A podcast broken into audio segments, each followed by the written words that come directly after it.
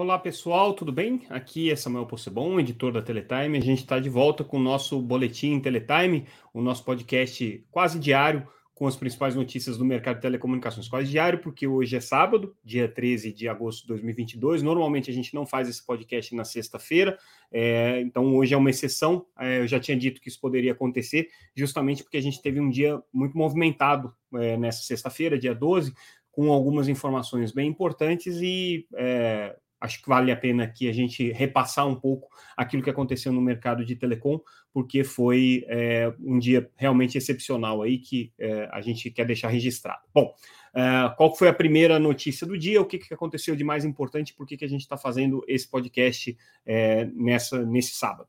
Uh, uma entrevista que a gente fez com o CEO da Winit, é, o Sérgio Beckerman.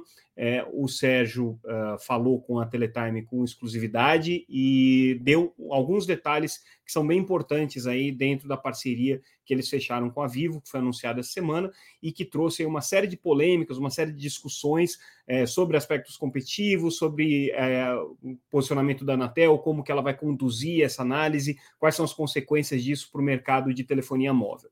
Então, uh, a gente vai trazer aqui alguns pontos é, importantes dessa entrevista. Só relembrando, para quem não está acompanhando essa história desde o começo, no começo da semana, a Winit, que é uma operadora é, neutra, vamos dizer assim, uma operadora no atacado, né, fechou um acordo com a Vivo e vai é, compartilhar a infraestrutura, construir uma parte da infraestrutura que a Vivo vai utilizar para os serviços móveis. A Vivo vai ser é, arrendatária dessa infraestrutura construída pela Winit na faixa de 700 MHz, que a empresa adquiriu no final do ano passado, durante o leilão de 5G, mas é uma faixa que é dedicada para o 4G, não se confunda aí, né, como, como uma rede de 5G, a Winit vai fazer uma rede de 4G, né, mas é uma rede nacional muito importante dentro do cenário competitivo e dentro desse acordo anunciado com a Vivo, o aspecto mais importante aqui foi o aluguel de metade do espectro da Winit em 1.100 cidades, é, para que a Vivo possa utilizar pelos próximos é, 20 anos. Bom, qual que é a polêmica por trás disso? a expectativa que se tinha de que a Winit seria uma porta de entrada para novos competidores no mercado móvel. Então, empresas que não têm condições de construir uma rede do zero, que não têm condições de construir uma infraestrutura é, própria, alugariam a infraestrutura que a Winit vai construir, porque desde o começo estava claro que ela ia ser uma operadora de atacado, né? Alugariam essa infraestrutura da Winit e entrariam no mercado móvel. Aí, com um acordo com a Vivo, surgiu aí a desconfiança de que talvez é, a rede da Unity não vá se prestar a isso, mas vai ser simplesmente uma rede para reforçar a atuação de uma grande operadora já estabelecida. Aí, uh, diante desse contexto, a Anatel, presidente da Anatel, Carlos Baigorre, deu declarações dizendo que vai ter que fazer uma análise muito criteriosa dessa operação, levando em conta justamente esse aspecto concorrencial que a gente está colocando. O conselheiro Emanuel Campelo, ainda é, mais exaltado, colocou é, a suspeita de que talvez essa operação possa ter burlado as regras do, do leilão de 5G, uma vez que no leilão estava claro que a Vivo ou a TIM ou a Claro não poderiam comprar a faixa de 700 MHz, e daí no final das contas agora a Vivo está alugando uma parte dessa faixa, então né, a suspeita aí de que já houvesse um jogo combinado né, para é, driblar as regras do leilão, é, polêmicas é, dos é, operadores é, regionais, Telcomp se manifestando contra essa operação, outros operadores regionais bastante preocupados com os aspectos concorrenciais, enfim né? Foi um tema que movimentou aí toda semana. E aí o Sérgio, é, nessa entrevista que ele deu para nós, o primeiro ponto importante a ser destacado é que ele é, fez questão de ressaltar é, que ele está conversando com todas as operadoras e que ele espera ter nos próximos é, é, meses aí um anúncio também de parcerias com operadores regionais. Então ele descartou a hipótese de que ele vá ser um prestador de serviço só para as grandes operadoras é, e disse que está negociando com todo mundo justificativa dele por que o primeiro anúncio foi com a Vivo. Segundo ele, porque deu um match aí, casaram as obrigações regulatórias que ele tem para cumprir, ele tem até 2023 para iniciar é, as suas operações, com as obrigações regulatórias da Vivo, que também tem pressa aí para cobrir determinadas cidades. Então, é, duas empresas que já estavam com um cronograma mais ou menos é, parecido, é, fez sentido aí esse anúncio nesse primeiro momento.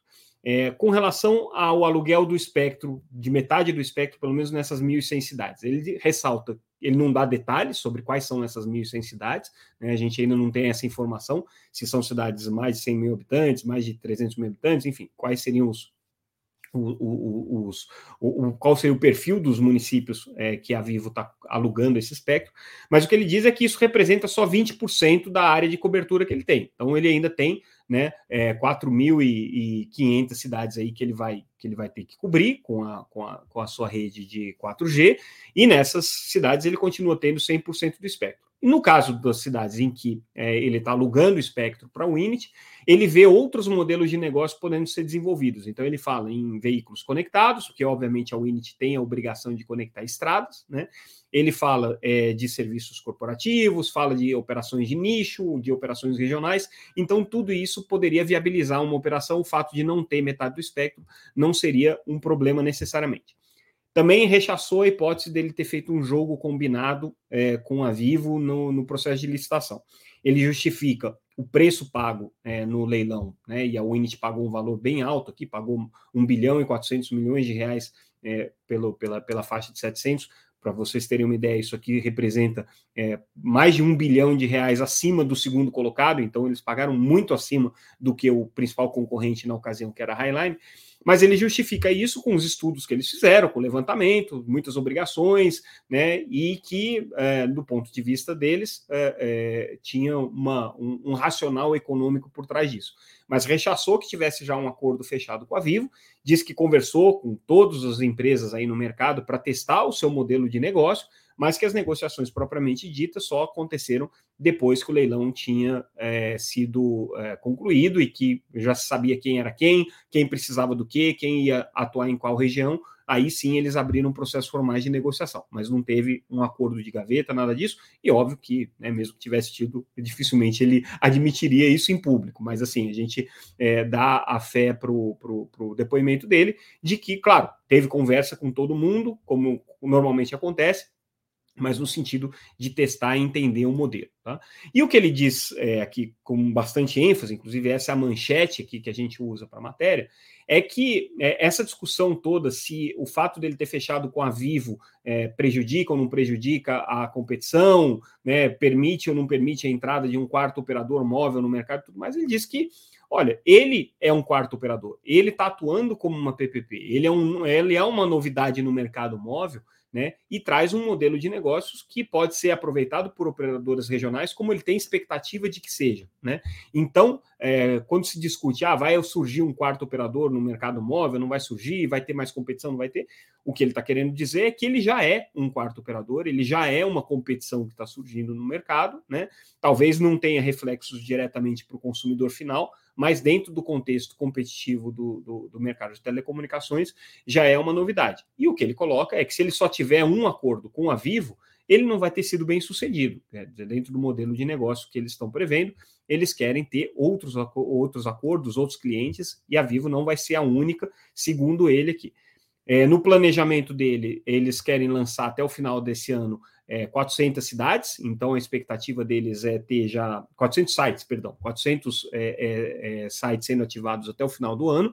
Mas para que isso aconteça, né, ele precisa da aprovação da Anatel e do CAD para esse acordo com a Vivo, porque boa parte aqui da viabilidade dessa operação, é, da operação da Winit, está vinculada a ter esse cliente principal. E esse foi um outro aspecto legal que ele é, ressaltou. Ele falou: olha, é, para que eu possa viabilizar o meu modelo de ser um operador neutro, um operador de atacado, eu preciso ter é, um cliente âncora, né? E o cliente âncora que eles anunciaram agora e que está dando a sustentação para esse modelo de negócio é justamente a Vivo. Então, o que ele coloca é: se eu não tivesse a Vivo ou não tivesse um cliente âncora, dificilmente eu conseguiria fazer parar em pé o modelo é, de operador neutro, de operador no atacado, com os investimentos que ele está pensando em fazer. Então, já foram aí 1 bilhão e 400 milhões de reais pelas outorgas, e ainda tem mais 2 bilhões e tanto de reais é, que vão ser investidos na construção dessa infraestrutura. Lembrando que nas obrigações da Unity estão 35 mil quilômetros de redes é, de, de rodovias que não são cobertas hoje por serviços móveis, segundo ele, inclusive, 40% é, desses trechos que eles precisam construir não tem nem rede elétrica, então ele vai ter que fazer um, um trabalho de energização dessa infraestrutura, seja com energia solar, com energia eólica, enfim, com fontes alternativas, para poder fazer chegar energia para conectar é, esses 35 mil quilômetros de estradas, onde hoje não tem cobertura de 4G. Ele também tem 20 mil quilômetros que ele vai ter que cobrir é, onde já existem outros operadores, então ele vai competir né, no mercado com é, outras empresas nesses 20 mil quilômetros.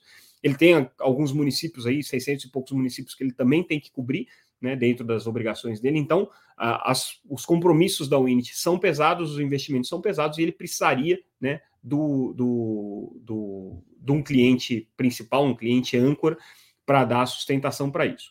É, como eu coloquei, né, eles planejam aí lançar 400 sites até o final do ano, energia solar é, vai ser essencial para eles, mas eles ainda não têm grandes contratos de fornecedores fechados. Já estão no processo de mapeamento, de desenho da rede, de planejamento da infraestrutura, mas ainda não contrataram, ou pelo menos não fecharam, não estão anunciando publicamente nenhum grande fornecedor, como Huawei, Ericsson, Nokia, enfim, né, que poderiam ser os fornecedores da infraestrutura. Eu acho que isso daqui ainda está sendo desenhado. E outro aspecto relevante que ele coloca é que ele não deve construir redes de fibra. Né? Então, a Unity, dentro da estratégia dela, vai utilizar infraestrutura de fibra das empresas é, que já estão estabelecidas, seja dos clientes que eles venham a ter para utilizar a rede móvel, seja das empresas que já estão é, atendendo aquelas regiões onde eles precisam ter é, a sua rede funcionando. Então, é, não, é, não é o plano deles expandir o modelo de negócio para também ser operador de fibra. Pelo menos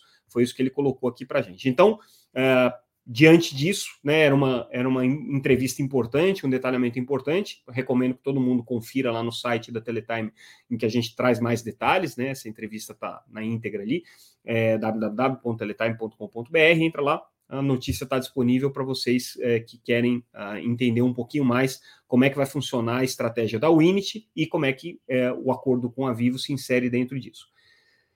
Mudando de assunto, aí a gente teve o, o, a conferência com analistas e com a imprensa que a Oi oferece depois da divulgação do seu balanço do segundo trimestre. A gente já tinha falado do balanço né, no podcast anterior. O balanço traz como novidades aí é, não tão positivas, mas assim um, um, uma queda de receitas é, é, é, importante e principalmente um aumento do prejuízo, né? Então a, a, a Oi teve, teve um, um resultado negativo aí no trimestre. É, depois os analistas olharam um pouco melhor os números, também preocupou muito o aumento de custos da, da, da, da Oi, ela está tendo é, um, descompasso aí entre as receitas que ela está tendo e o custo que ela está tendo, então isso prejudica o resultado também.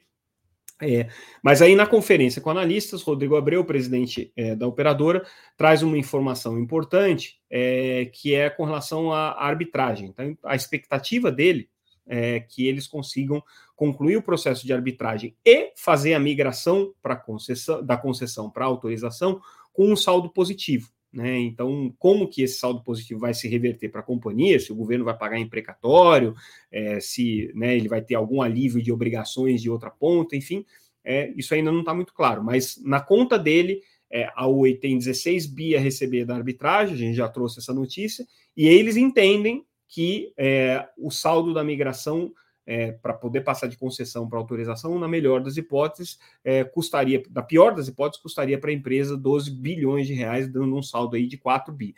Lembrando que a Anatel está cobrando deles 20 bi. Né? A Anatel pegou o cenário do meio, né, colocou é, uma série de condições e contas ali é, para definir esses 20 bi, e o que a Anatel está dizendo que vale essa migração é 20 bi. O TCU ainda tem que analisar isso, pode ser até mais do que esses 20 bilhões, mas, é, no caso da, da, da Oi, é, eles entendem que 12 bi seria o valor justo aí para você poder fazer essa, essa migração.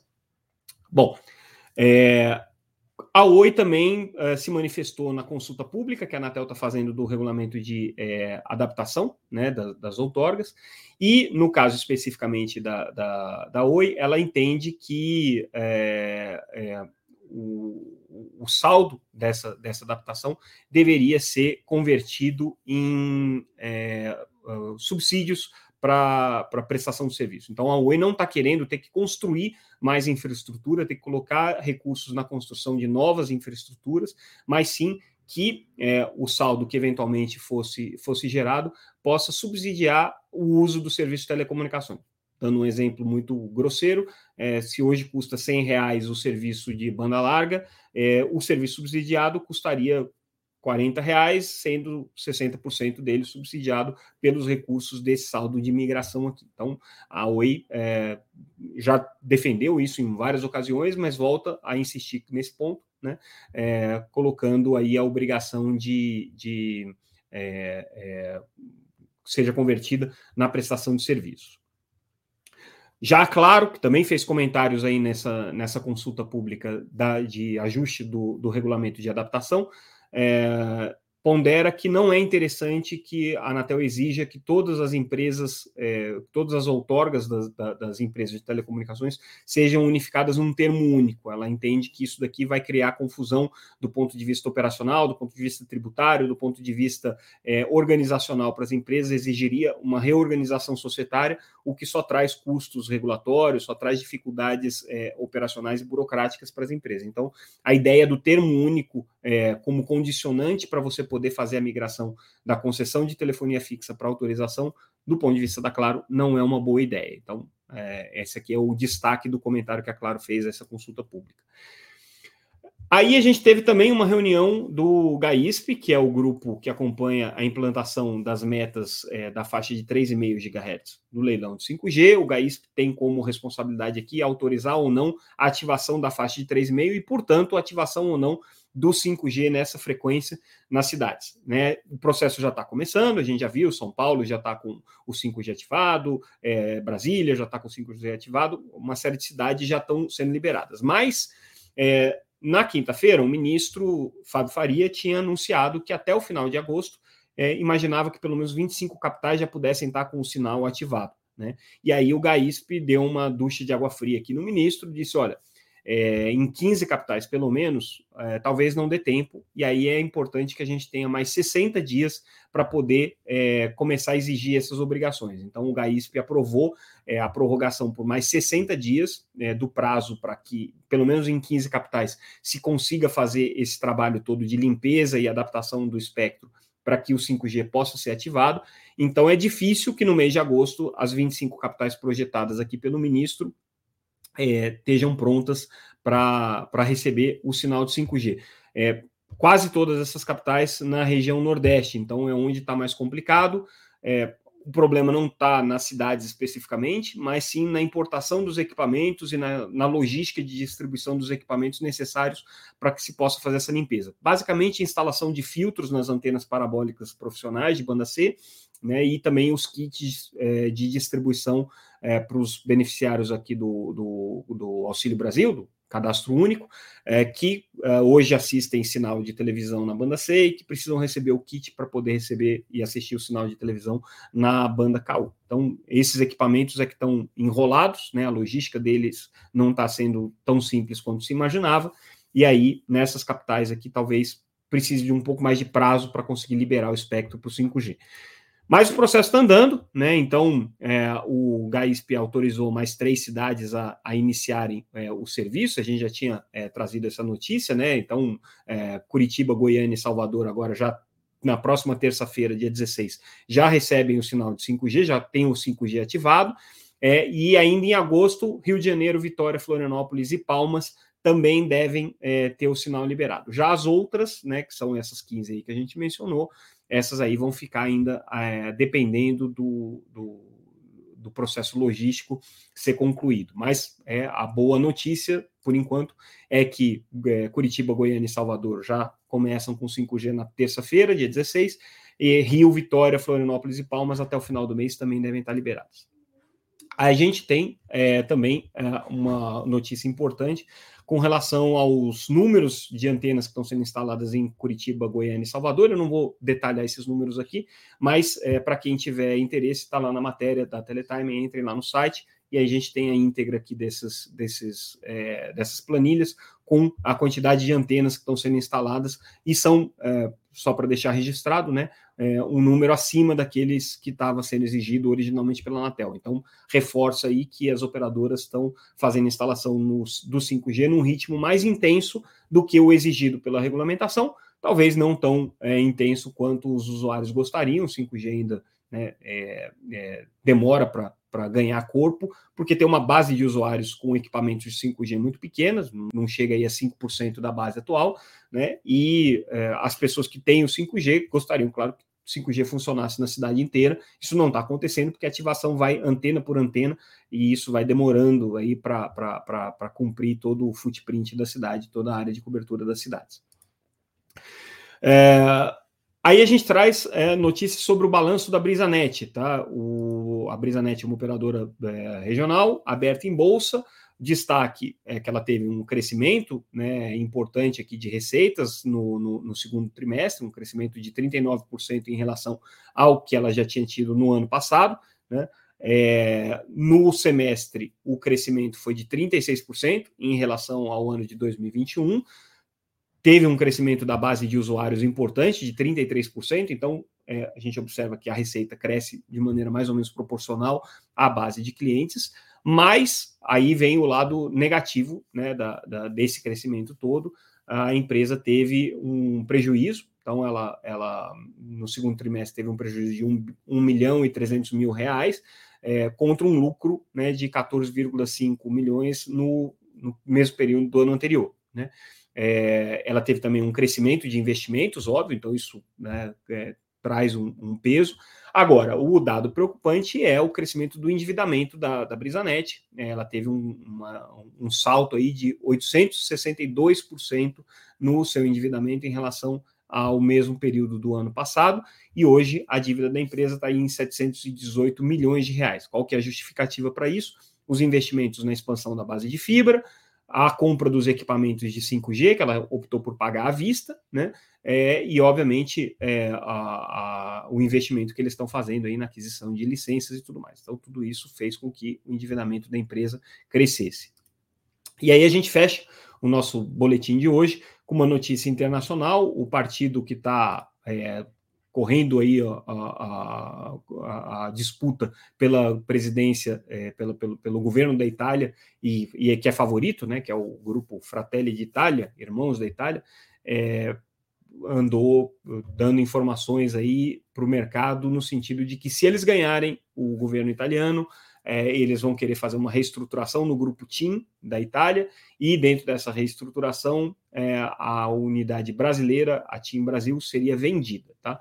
Não é a primeira vez que essa conversa aparece, existe um, um jogo político dentro da Itália muito é, pesado quando o assunto é TIM, é, principalmente porque é uma operadora que tem um, um componente aí de é, estratégico nacional importante para os italianos, tem um, um, componente de orgulho, e como é uma empresa muito endividada lá na Itália, é, sempre que surge é, uma discussão sobre quem é que vai ser o controlador da TIM, se vai vender, se não vai vender, né, tem uma série de é, operações que acabam acontecendo lá, sempre surge a ideia de vender a unidade brasileira para fortalecer é, o negócio dentro da Itália, então dentro desse jogo nacional. Só que a unidade brasileira tem um peso muito importante na, na, nas receitas para o grupo TIM, e o que eles estão projetando aqui de vendas é, é, do, do, valor da, da, unidade brasileira, de 4 bilhões de euros, pelo menos é o que o grupo Irmãos da Itália aqui, o Fratelli de Itália, diz que valeria a unidade brasileira. É, aparentemente é pouco, né? Comparando aí é, com o valor que foi vendido ao imóvel? É, uma diferença pequena, né? Daria 20, 21 bilhões de reais contra 16 bilhões e meio que foi vendido ao imóvel, que era uma operadora muito menor do que a TIM, com muito menos espectro do que a TIM é, e estrategicamente muito mais mal posicionada. Então, é, vira e mexe, se fala aí de, de vender a, a TIM no Brasil. A gente não sabe se isso vai acontecer, não vai acontecer, mas a gente tem que acompanhar aqui o cenário é, italiano das eleições italianas. Já não basta ter que acompanhar as brasileiras também, mas a gente tem que acompanhar italiano para saber o que, que vai acontecer com a TIM aqui no Brasil. Então, essa foi a novidade do dia, notícia da Bloomberg. Não sabemos aí se, se, se a coisa vai evoluir, mas estamos de olho aí nas, nas notícias internacionais. E aí a gente encerra o nosso podcast de hoje. Agradeço a audiência de vocês nesse sábado. Ficamos por aqui. Segunda-feira a gente volta com mais um Boletim Teletime. Obrigado pela audiência, pessoal. Até mais.